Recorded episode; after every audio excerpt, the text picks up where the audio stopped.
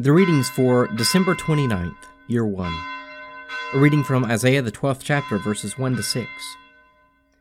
You will say in that day, I will give thanks to thee, O Lord, for though thou wast angry with me, thy anger turned away, and thou didst comfort me. Behold, God is my salvation. I will trust and will not be afraid. For the Lord God is my strength and my song, and he has become my salvation. With joy you will draw water from the wells of salvation. And you will say in this day, Give thanks to the Lord, call upon his name, make known his deeds among the nations, proclaim that his name is exalted. Sing praises to the Lord, for he has done gloriously. Let this be known in all the earth. Shout and sing for joy, O inhabitant of Zion, for great in your midst is the Holy One of Israel. A reading from Revelation, the first chapter, verses 1 to 8. The revelation of Jesus Christ, which God gave him to show to his servants what must soon take place.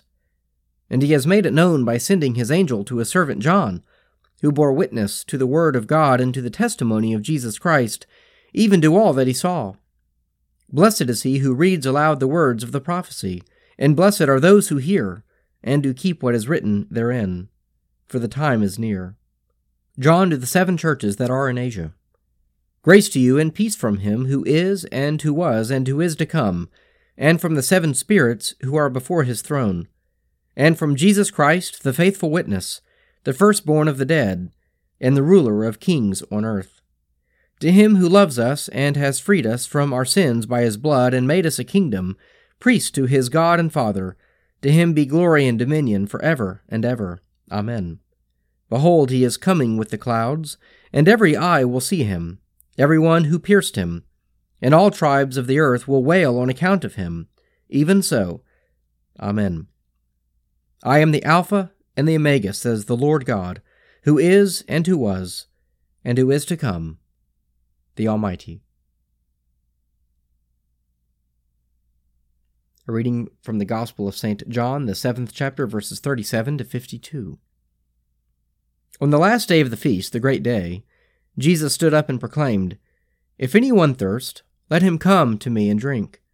He who believes in me, as the Scripture has said, out of his heart shall flow rivers of living water.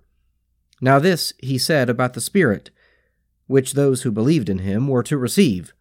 For as yet the Spirit had not been given, because Jesus was not yet glorified. When they heard these words, some of the people had said, This is really the prophet. Others said, This is the Christ. But some said, Is the Christ to come from Galilee? Has not the Scripture said that the Christ is descended from David, and comes from Bethlehem, the village where David was? So there was division among the people over him. Some of them wanted to arrest him, but no one laid hands on him. The officers then went back to the chief priests and Pharisees, who said to them, Why did you not bring him? The officers announced, No man ever spoke like this man. The Pharisees answered them, Are you led astray, you also? Have any of the authorities or of the Pharisees believed in him?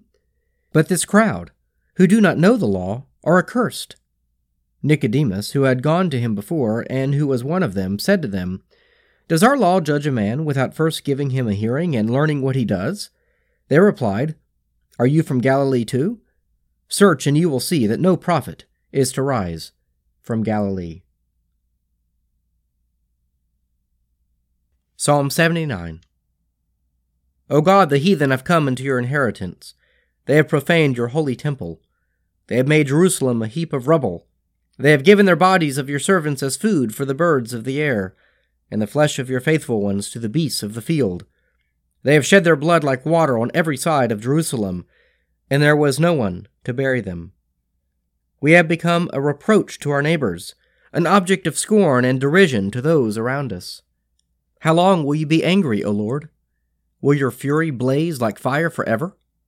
Pour out your wrath upon the heathen who have not known you, and upon the kingdoms that have not called upon your name.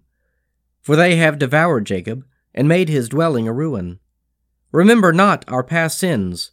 Let your compassion be swift to meet us, for we have been brought very low. Help us, O God our Saviour, for the glory of your name. Deliver us and forgive us our sins for your name's sake. Why should the heathen say, Where is their God?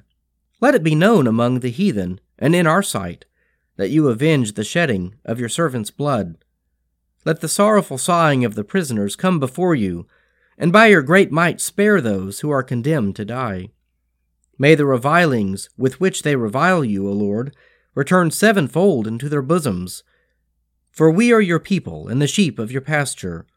We will give you thanks forever, and show forth your praise from age to age. Let us pray. Our Father, who art in heaven, hallowed be thy name. Thy kingdom come, thy will be done on earth as it is in heaven. Give us this day our daily bread, and forgive us our trespasses, as we forgive those who trespass against us.